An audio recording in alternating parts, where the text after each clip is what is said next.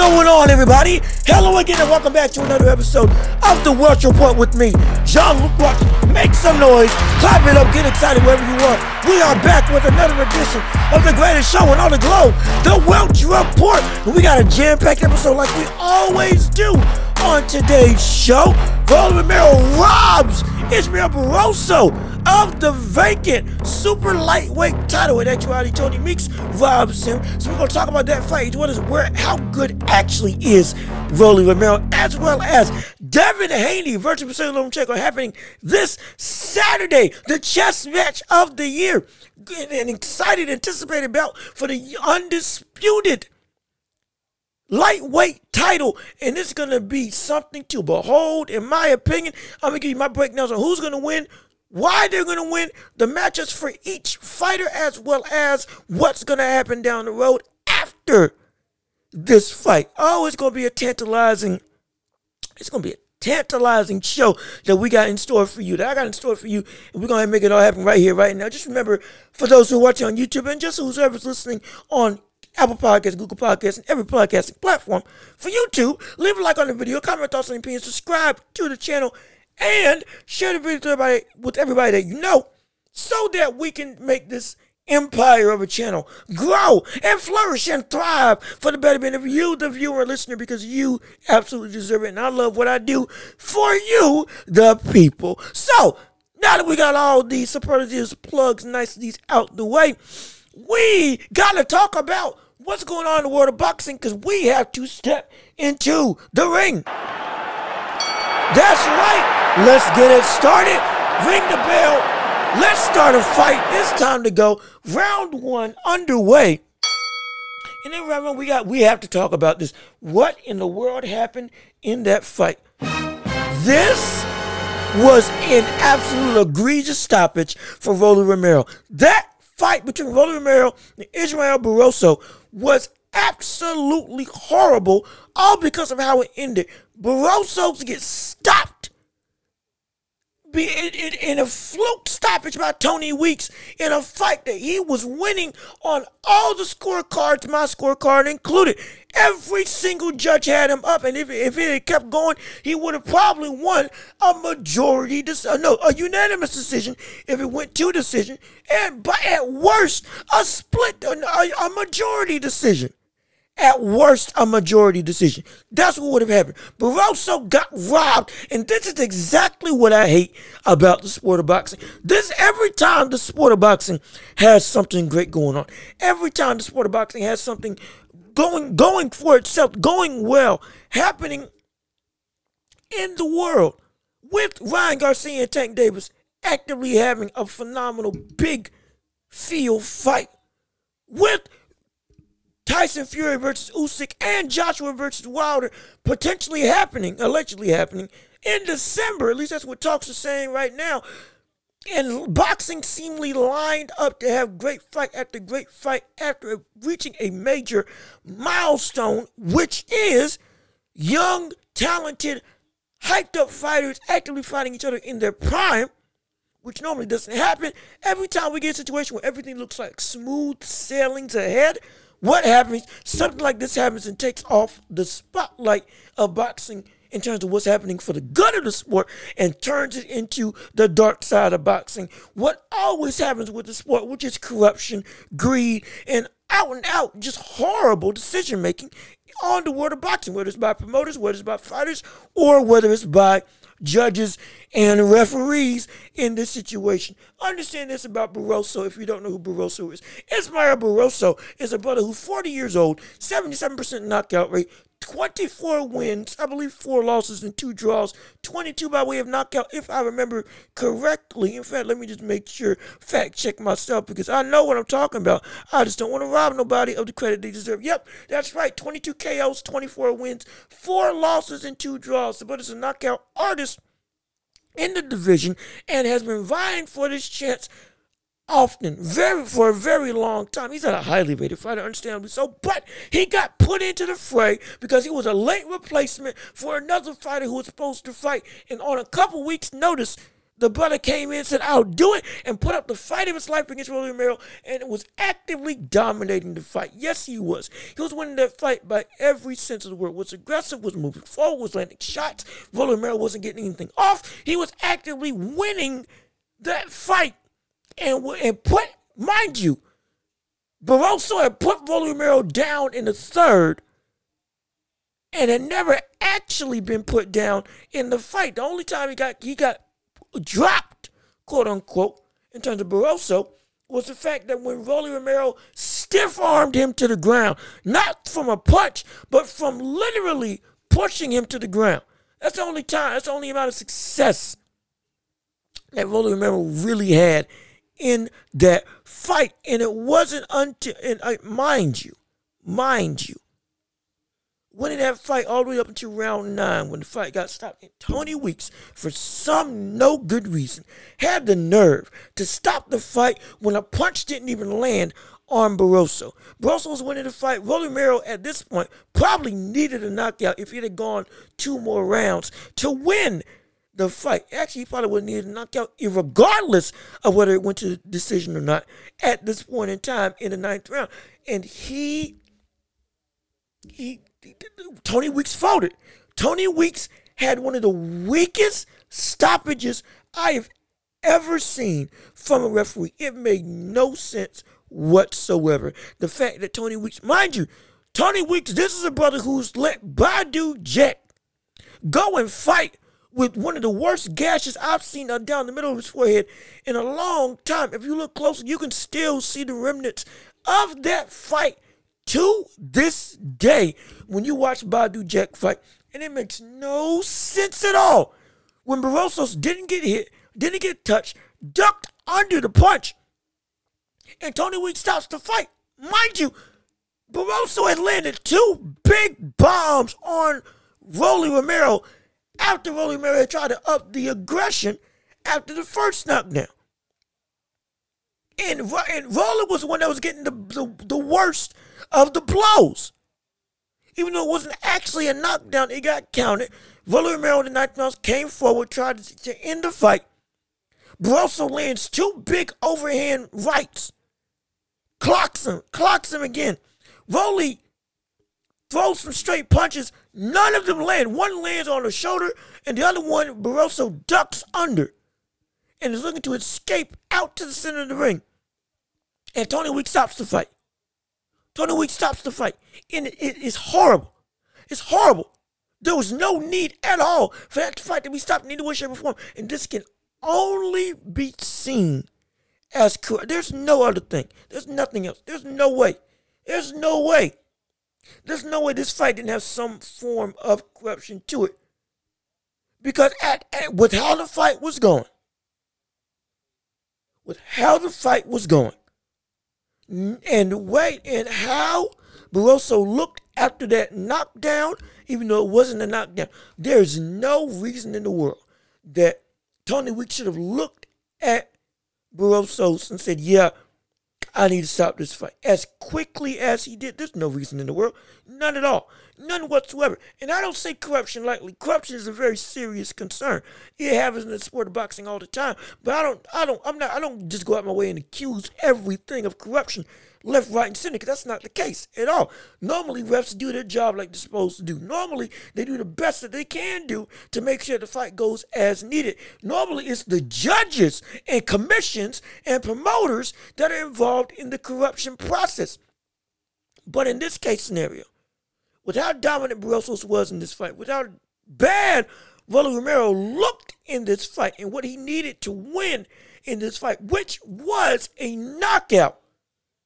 And to stop it that quickly after Barrosos was actively having success, even when he looked like he was in danger, even though he wasn't, that was one of the worst stoppages I've seen in boxing one of the worst I've seen in boxing. There have been some horrible ones. There have been some terrible ones. There have been some outright travesties in this sport. And this would this might top them all. This might top them all. Because in the others, at least normally a punch actually lands. Not one punch landed in this sequence. Not one. And Barroso's got stopped in a fluke. That, mind you, this is also Robin Barroso's of, of, of what would be the culminations of it, of a incredibly heartfelt and, and, and, and tumultuous career. Because you got to forget, Tony Malnati, Tony Malignaggi put this on his Twitter, I believe. The fact that Barroso's has had an up and down career, and this man has heart, heart and character like you wouldn't believe. This cat went into a fight in weigh-ins crying, and somebody, might have been Tony, might have been somebody else, asked, why in the world is Barroso crying? And it was because of the fact that they got told that Barroso's wife had been kidnapped and murdered. For whatever reason, I'm not sure, but any, in any way, shape, or form, his wife was kidnapped, taken away from him, and murdered. The, before this fight happened, recently, it might have even been the night before this fight happened. And he found out about it. And he still went and got into the ring for that fight. And that it, it, it is an incredible show of dedication, an incredible show of heart, an incredible show of warrior spirit. When in the worst of times, you still find a way to get into the ring it's horrible. I hate that he even went through that situation. I hearing that, I wish he would. I wish he wouldn't have fought. I wish he would have pulled out to, to take time to, to handle his personal business. Absolutely, it would have been completely justified. No qualms whatsoever. When something like that happens, oh, you should have called out. I would have called. Anybody would have called out the fight and said, "Nah, I can't do this," and justifiably so. Losing the love of your life, going through heartbreak and turmoil like that Absolutely. He should absolutely have not fought. But he went into it anyway because he cause, cause he wanted to. It was his choice and he kept on doing it. Brother, that's some different level of dedication. That's something different. And he have fought through that and earned a shot here in the, one of the biggest stages of his career, a shot at a title, and he was winning, and you rob him of something like that. Makes no sense whatsoever outside of the fact that this had to be corruption. It had to be. It had to be. This is the problem with boxing every single time you get something good going in the sport, something boxing always trips over its own feet. And I hate it for it. Love this sport, but I hate it as well. I've talked about this in the past as well. This is I hate the fact that this is what this sport constantly does to itself. Because there's no way in the world Rolly Romero should have won. And again, I don't throw out corruption lightly, but the only reason why that this would have happened and Tony Tony Weeks would have stopped would have had this week of a stoppage is because of the fact that that that the promotion or the WBC, whoever the world is down the chain of command in terms of hierarchy, whether it was promoter, whether whether it was whether it was promotion promoter or whether it was a commission, had to put that if all else fails, if there's a point to stop the fight, you stop the fight. It's happened before. It's happened before on many occasions. To save a fighter. Absolutely. Absolutely. But they haven't been this egregious. This is this is it's terrible. It's terrible. It's terrible. Not only just this Rob Barroso of a legitimate championship that he should have had, that he should have today, that he should have right now. But this brings up questions about the house fighter in Rolly Romero. How good is he really? And that question, to be perfectly honest, is that he's not good. This this situation caused a conversation that should have been had a couple fights ago, especially after the tank fight. But now it needs to be had how good is Rolly Romero? And Rolly Romero is not a great boxer. He's not a great boxer. Yes, he's got power. Yes, he's got speed. He's got incredible fast twitch muscles. He built solid. I understand it. The brother is snappy. The brother got pop. We understand that. But he's not good. He is not good as a boxer. In this fight alone, all because of that tank fight that he got cold clock knocked out in, he went from being a fighter that was on the front for being aggressive willing to, to push the pace now to a fighter who completely on the other end of the spectrum, completely on the opposite end of the floor. Now he's uber conservative. Now he doesn't want to throw a punch. Now he wants to be a counter puncher to the tenth, to, to the umpteenth power. Butler wants to only catch you when he feels that he can counter you. That's it and nothing else. And it showed in this fight. He said he was outboxing Barroso. No, he wasn't. No, he wasn't. He took what he learned from. He took the lesson that he learned from Tank and completely went the the the, the to the extreme with it, and isn't throwing punches at all. He wasn't outboxing him. He was getting schooled by Barroso. Couldn't defend nothing. Couldn't stop the incoming pressure. Couldn't counter well at all. The times when he actually did or was able to get in flurries and actively used his speed and power, guess what? He went back to the old tried and true, moving back, looking to counter, and it never worked. Kept getting hit with straight shots to the body, straight shots to the head, constantly put on the back foot, constantly being chased around the ring, and not really any defensive ability at all. All that potential, all that power, you couldn't put it to use at all against a 40 year old Barroso. Because I'm not knocking Barroso. I'm not I'm knocking Rolly Romero. Because Rolly right now is showing the brother is not great. Tank exposed him, and this fight further exposed him. 15 and 1 with 13 KOs. Oh, let's see who he's beat. Javier, uh, Javier Martinez, nobody. Natsu, nobody. Her, uh, Hubbard, yeah, Hubbard, nobody. Keep going up. relatively nobody's on his resume early on in this fight. Jackson Martinez got took to a decision.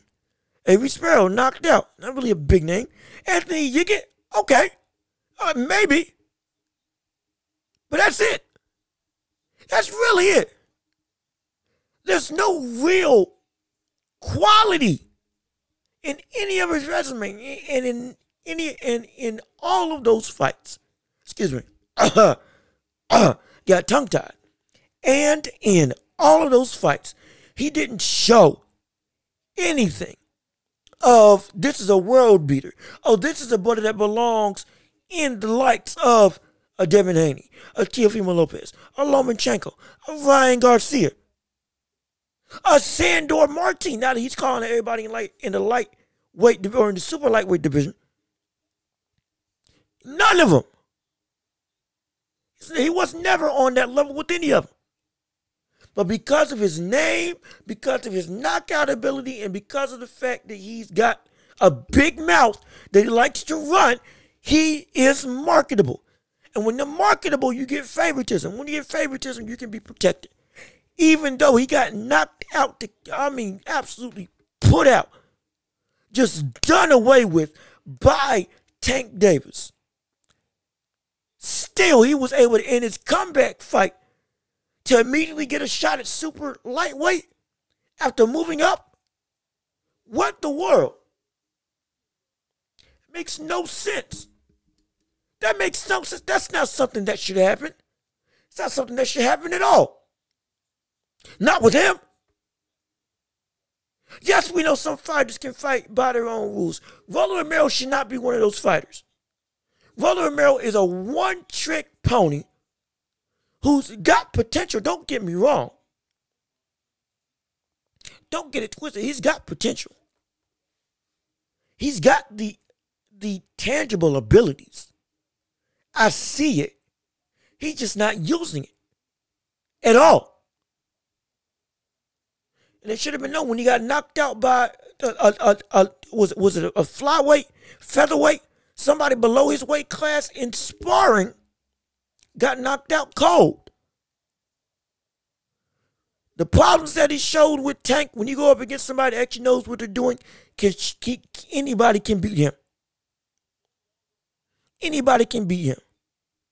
Like his sparring partner when he got knocked out, and like Tank Davis when he knocked him out, and like Barroso when he was beating him and knocked him down in the third round and would have won by decision if the fight if the fight as it should have had gone to decision and we would have been looking at the a new super lightweight title on Barroso. Rolly Romero is not a good boxer. Rolly Romero has a big mouth. Rolly Romero has a lot of jib jab talk. Sure, he's got potential to him.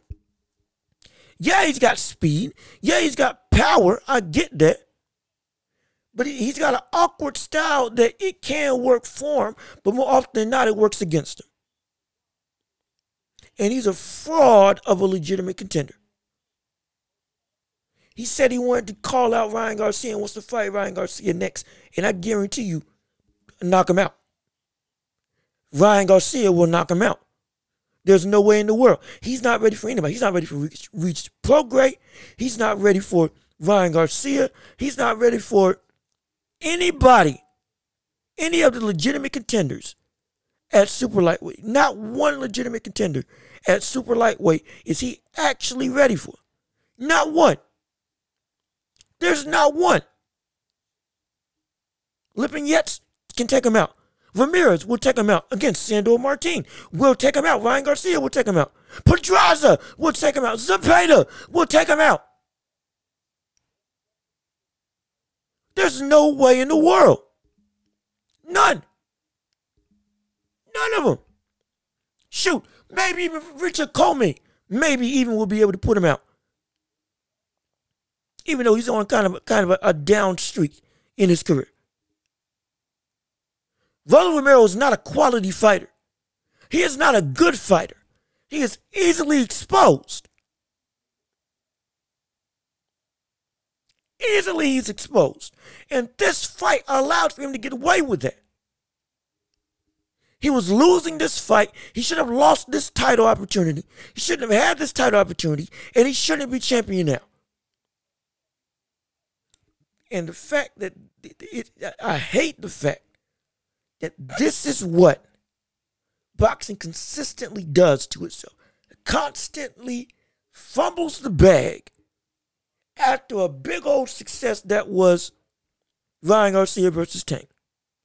And then go rolls right back into this. Stupid, ignorant decision making by referees. That normally, again, like we said, Tony Weeks is a brother that officiated Badou Jack. He might have been the he might he might have also been the brother that let Diego Corrales go in that thriller fight. When Diego Corrales looked like he was gonna be put out. And instead got back and was able to win. I believe, I could be wrong, but I believe Tony Weeks was also in that fight. He's been doing this for years. Normally, he's got a track record of making great decisions. Could this be a mistake? Maybe so. Maybe this is just an honest mistake. Maybe. Maybe. But it's incredibly hard for me to say that this was during due to all the circumstances surrounding this fight.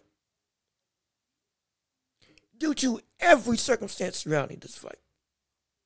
It's hard for me to say that this wasn't something that was a last minute effort to keep the quote unquote main guy in good graces, to keep him as champion. Or keep him as a champion. Or excuse me, keep him as relevant I guarantee you, if Rolly Romero had lost this fight, he would we would know, sir. Everything I would have been saying right now would have been correct, but it would have been, yep, we should have known all along. Not he's a champion and he shouldn't be. It should have been he was ne- he was he was never a real contender, but his mouth got him to where he is. That's what Rolly Romero is. He's not a great fighter, not a great boxer, doesn't have great footwork, has an awkward style that if he knew how to actively use it correctly against the best of the best, he would be able, he would be hard to fight, but he's not hard to fight. And Barroso showed it. I'm not saying Barroso is a world beater. No, I'm not saying that. What I am saying is Barroso, just with the threat of his power alone, was able to put Romero on the back foot and force him into a shell to the point that he had to fight in a style that was just honestly was stupid when you were watching the fight.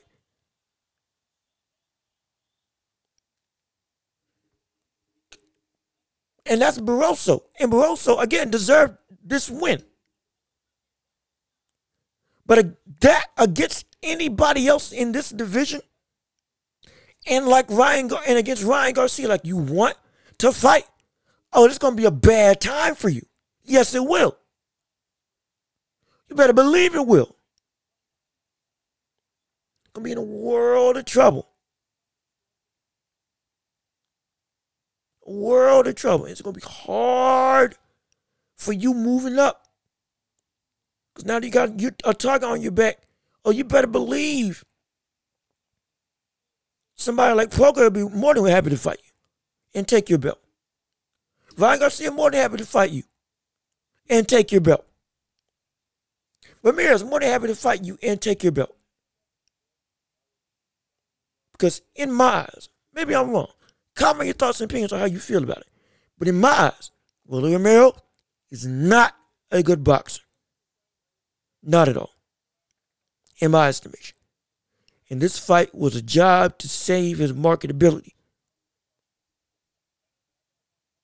Because the way Tony Weeks normally refs, the way he refs this fight, how quickly he stopped this fight, it's hard for me to say anything except for something was up. So at the second that Barroso got hurt, good time to stop the fight. Even when he was never actually hurt. It's a pity and shame. And it stinks of the corruption that has its hands all over the world of boxing today. All we can do is, is petition, cry out, and hold people accountable. And this brings up a bigger question of who refs the refs. Who controls the officials? Who polices the police? Who polices the promoters? Who polices the judges? Who polices all these people? Who in the world is going to be able to relegate, excuse me, regulate what's going on in the world of boxing so that we don't run into these decisions so often? So that these situations don't continually transpire and we constantly have to keep asking, why does this keep happening? Where is the National Commission? Or an overarching commission that controls just the purity of the sport. Making sure that we don't run into these types of things again. A policing system for referees, finding referees, suspending referees when decisions are egregious like this. Same thing with judges, all of them. Also, why do we say this? Or why do I say this is also corruption? Why do I say this is also corruption? Excuse me. Because Tony Weeks and the Nevada State Athletic Commission both declined to get into the ring when they were questioned about what happened in this fight. None of them said a word. And I haven't heard something from any of them since. After the public outcry was what this was egregious. This was wrong. This was horrible. And this smells of corruption. Not one word was said back at it. Not from Tony Weeks, not from the commission, not from anybody. And for me, in this situation, that isn't an admission of guilt. I don't know what is. Truly, I don't know what is. We have to call a spade a spade. And this is outright corruption. Robbing a hard fought fighter of a title that he rightfully deserved. And this is exactly why we see what's going on, not only just in the sport, but with Rolly Romero particularly. At least in this fight. But I guarantee you, if he really wants to fight somebody like Ryan Garcia, this same treatment ain't gonna happen again. You're gonna have to actually earn the win. And I guarantee you, when push comes to shove, you ain't gonna be shoving nobody to the ground like you did against Barroso if you're Rolly Romero. You instead are gonna be put out and be knocked out and put on the ground. Because you are not, if you're Rolly Romero, you are not good. You are not good. Because you got figured out by Tank and you got figured out by Barroso. Now every other legitimate contender at light at, at super at super lightweight that and most of them got popped legitimately and better know how to get to you than Barroso does. They will take you out because you're not that talented. Your mount's writing checks that your butt can't cash. And you're about to be and you're about to overdraw.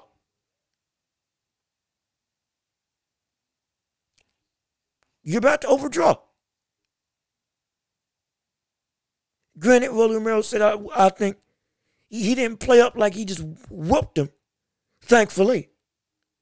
Went and said, I think he wanted to fight. I wanted to fight. He should have continued.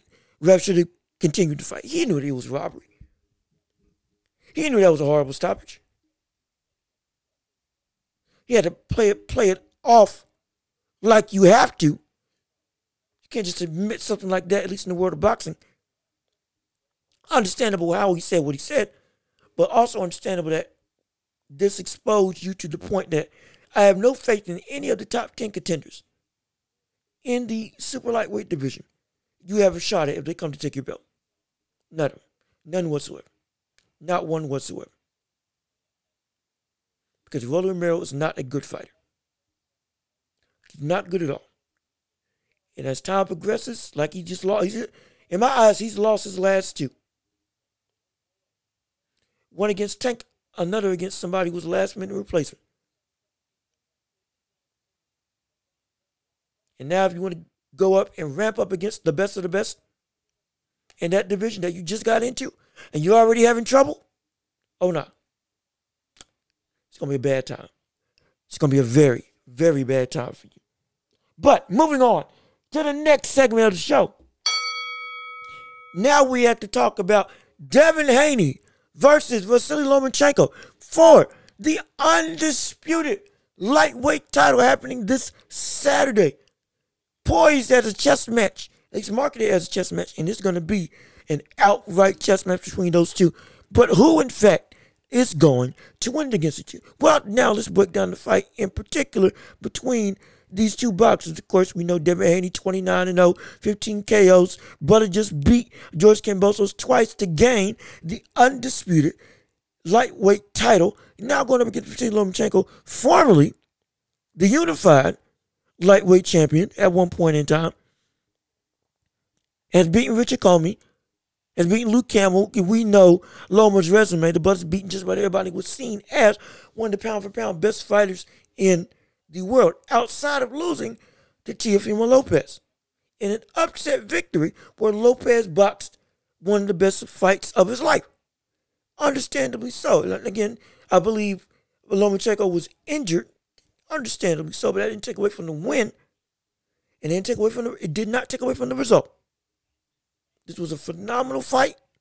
Absolutely. Between them two and this fight in particular.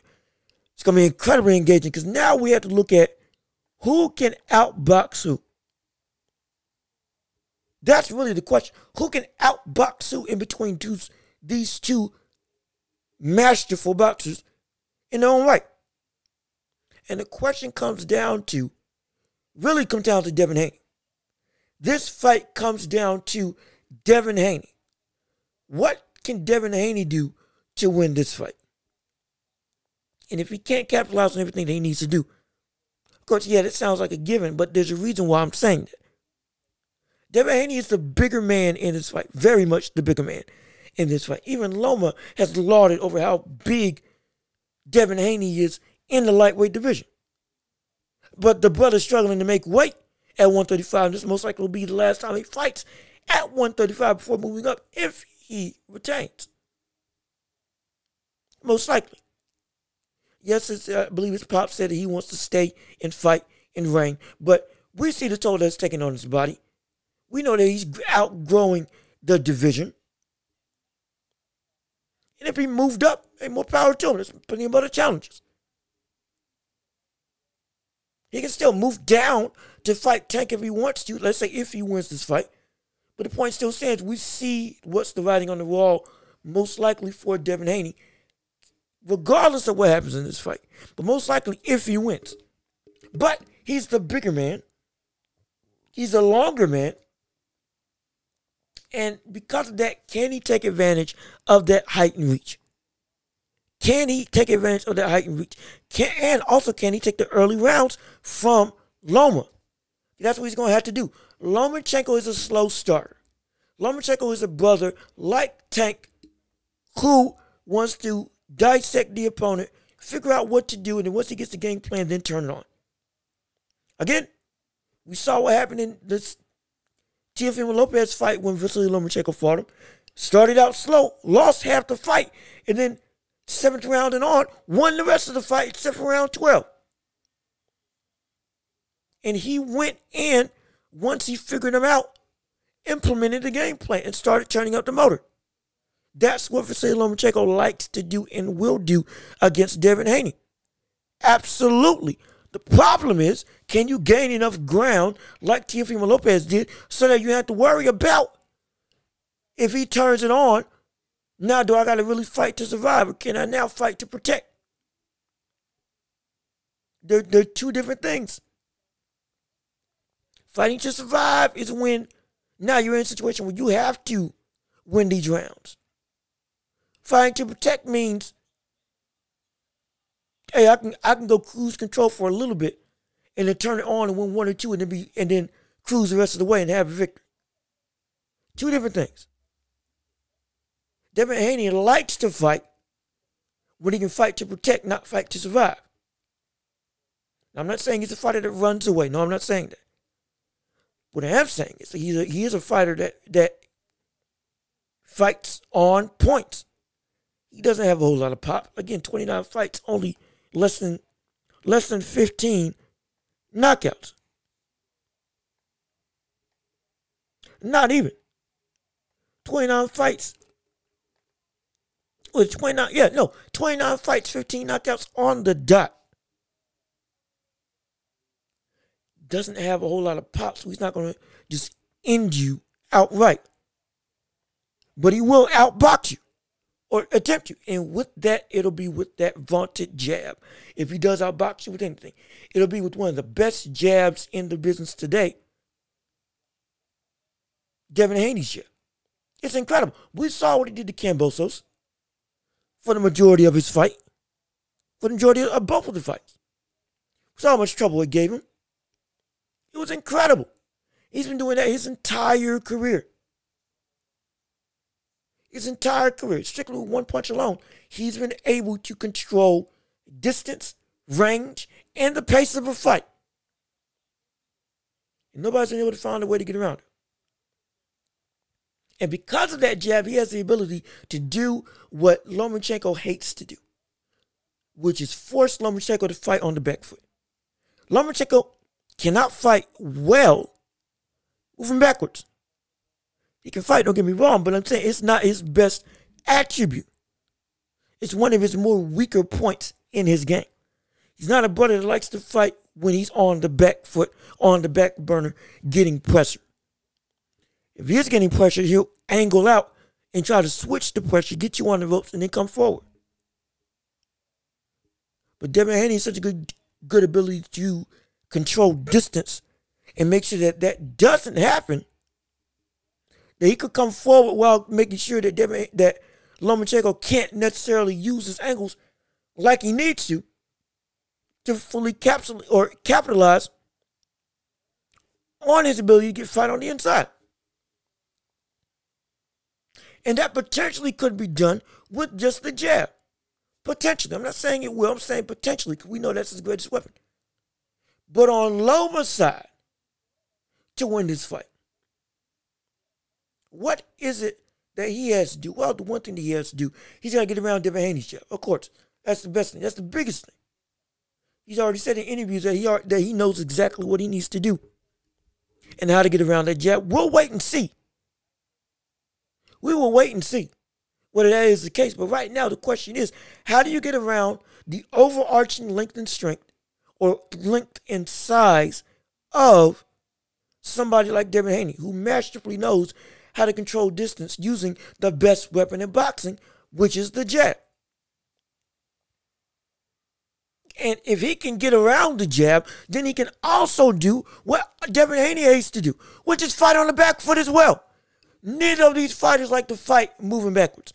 None of them do. But in all actuality, it could be seen that Devin Haney may be worse fighting on the back foot than Lomachenko. Potentially. Potentially.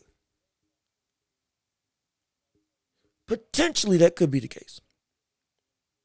And it's because of Devin Haney's defense when he's on the back foot.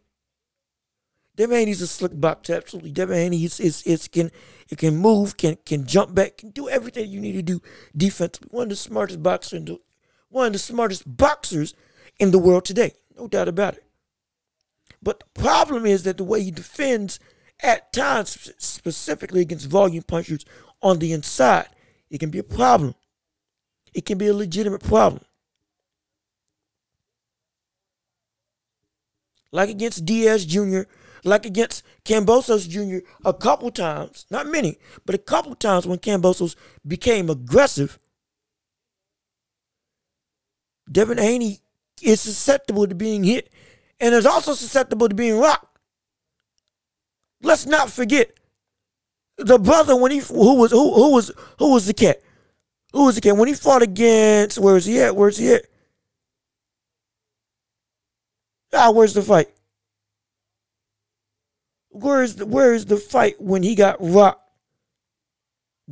in in um Jorge was it was it Linares? Was it was it Linares? I think it was Linares. I think it was against Linares when he almost got knocked. He, at minimum, he got wobbled. Minimum, he got wobbled against Linares. And again, respect to Linares, Jorge Linares. The, the, the brother is, uh, again, was the same size, understandably so, and got caught him flush with a straight right. Absolutely. Lomachenko can do that exact same thing. But he's even more precise than Jorge Linares at his peak. L- Loma, if he gets on the inside, can do some serious damage and can really capitalize on that wobbled state, even if the round ends, or even after the round ends. Because mind you, Linares wasn't able to get back and take him out or push him to that same brink again after he got rocked. Devin Haney won the rest of the fight afterwards. But Lomachenko, if he catches him, or he'll catch him again. It's not going to be a one time thing with Devin Haney. not saying Devin Haney can't take a punch. Again, Devin Haney may be able to actually put Lomachenko down in this way, not knock him out, put him down because Lomachenko's also been caught and put down. Ironically enough, by Jorge Linares. So both against the same fighter have shown that they're susceptible.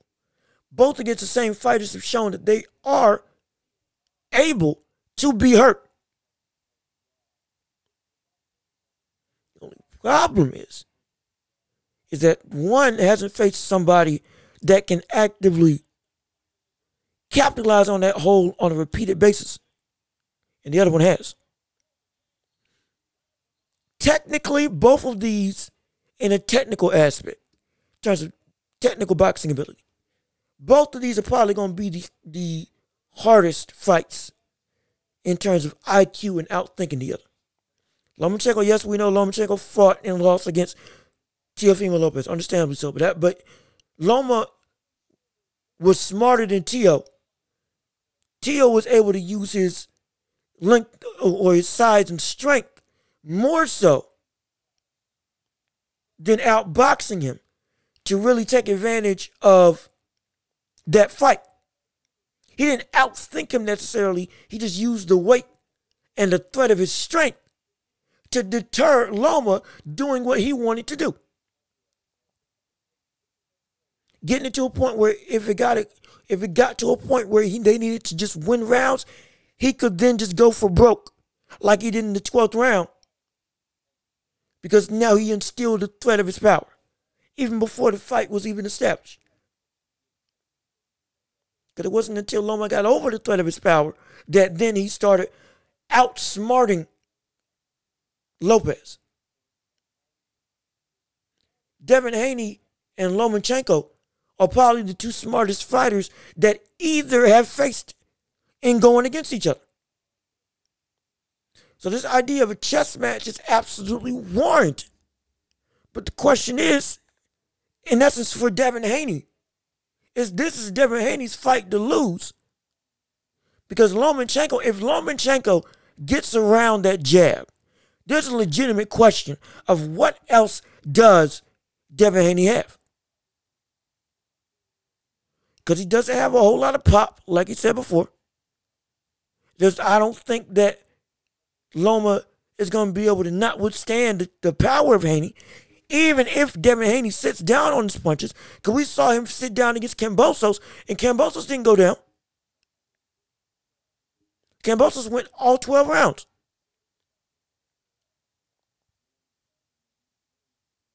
And he sat down against Kambosos because he hadn't figured out and read like a book all the way through.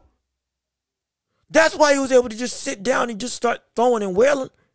I liked it. I said when that fight happened, I hope he does that more often. I said I would love to see that Devin Haney more and more.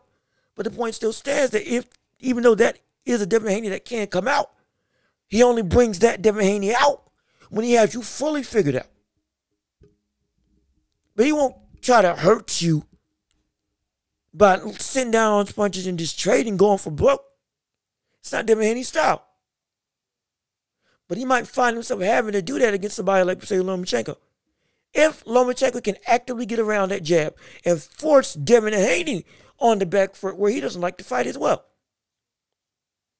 And if that does happen, now there's a legitimate question of whether or not Devin Haney can recover. Because the only form of recovery that I know Devin Haney's going to be able to do that he does often in his fights is clinch up whenever the opponent has success. It's legitimate tactic. We may not like it. We hope the ref, we may hope, I hope that the ref calls it more stringently in this fight if he does continue to clinch up like he's been doing in the past without warning. But the point still stands that he will clinch if Lomachenko starts to get a rhythm, starts to get aggressive, starts to have success on the inside. The problem with that is that Lomachenko is willing to fight out of the clinch and won't let the clinch happen. Now you're going up against somebody that won't accept being in the clinch. Now you're going to against somebody that will actively look to, if you get in the clinch, to fight out of it. And either A, score points, or B, make such a ruckus that the ref then has to stop. And it has to force you to actually box and has to force you to break up and get back to a to a legitimate boxing stance.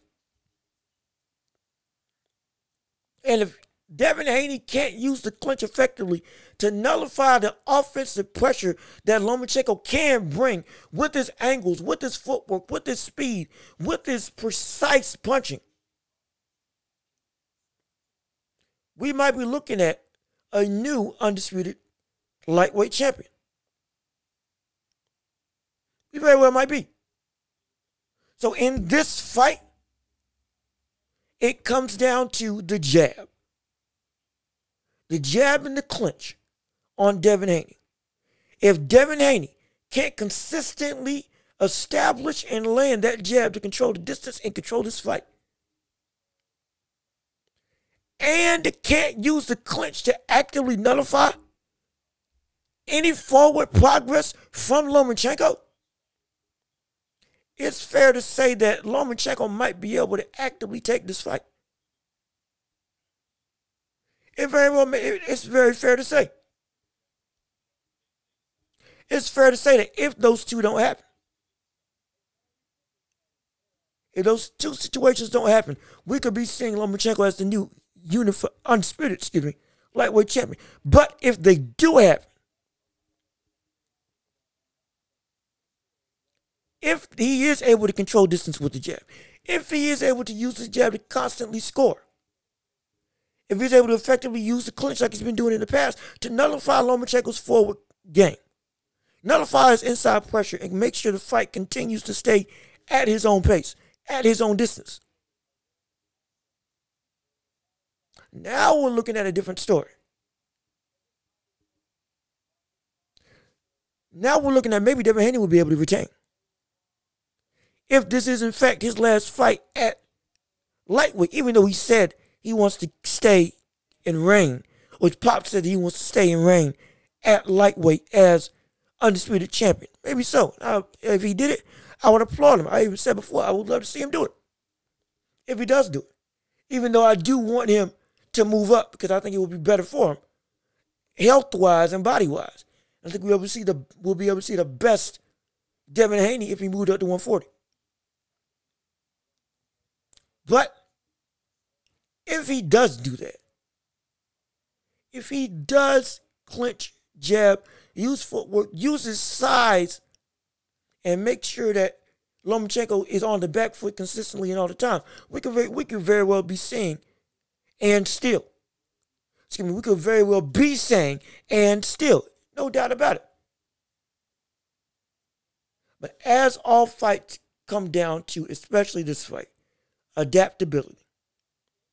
We've seen somebody like Lomachenko against bigger and stronger opponents adapt,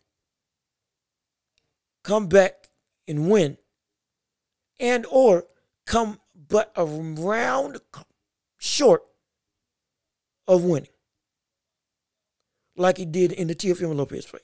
One round short, he would have won that fight. That's it. He was running one round away from winning that fight.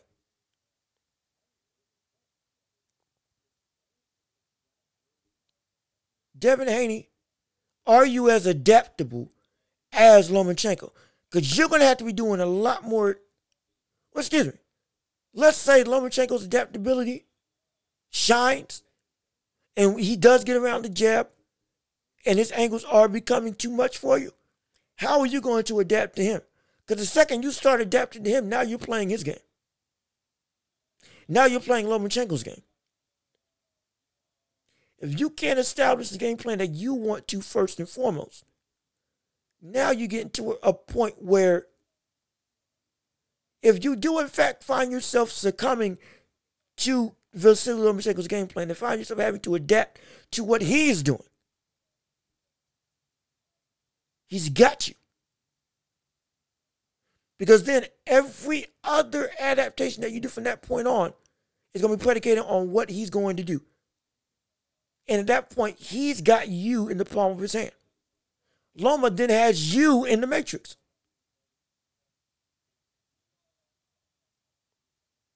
And if he's got you in the matrix, there's nothing you can do. Because you're now under his control. You are at his whim.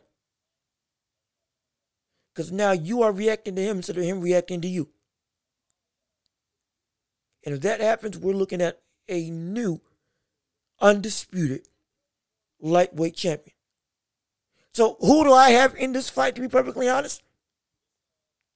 It's really up in the air, but I got Lomachenko. I got Lomachenko winning this fight.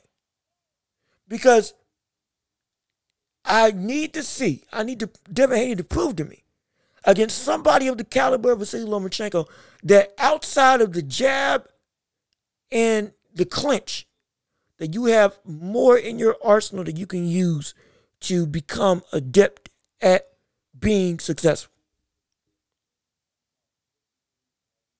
At least against this high of an opponent. Yes, we've seen you use other tools against other fighters, But none of them, none of them have been on the level of Lomachenko. They haven't. And now your greatest weapon to, that you can use against him is again your jab, your size, and the clinch. But if you can't do that, what other things do you have in your arsenal that can be seen as effective against this high caliber of a fighter that you haven't faced yet before? Yep. And when it comes down to that, um, I need to see him show me something before I can say that this is his fight to win. Because right now it's his fight to lose. Not saying he can't win. Not saying he won't win. I'm saying this fight is his fight to lose. Because if he gives up control, he's going to lose his fight. If he's able to keep control, he wins his fight. If he's able to keep control, he wins this fight. Absolutely. But if he starts adapting to what Lomachenko's doing instead of Loma adapting to what he's doing, oh, it's over. It's over.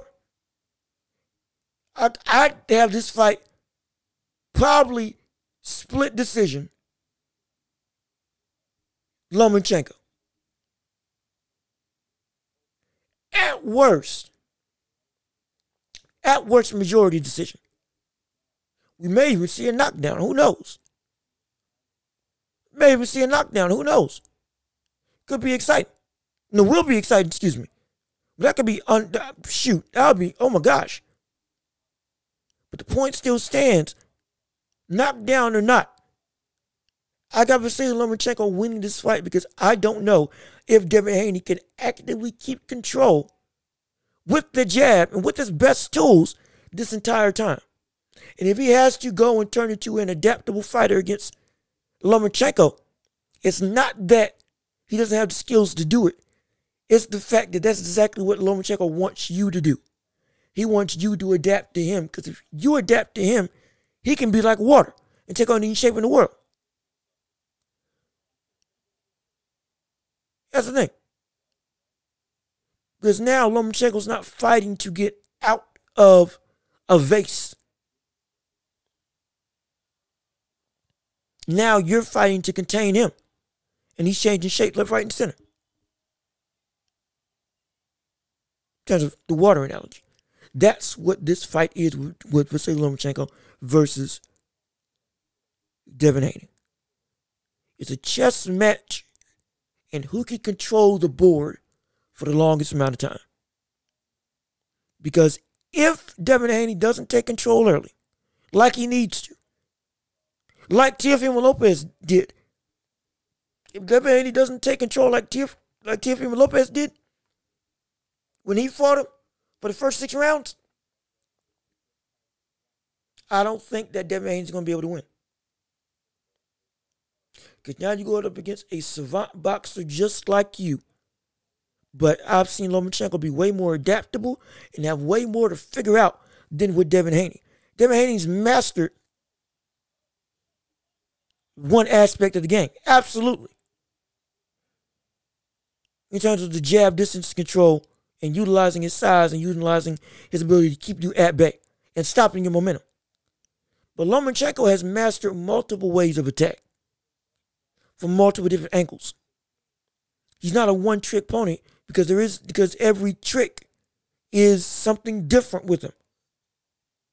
It almost looks like he doesn't know what he's going to do from time to time. He's mastered the art of unpredictability. And that's one of the hardest things to game plan against.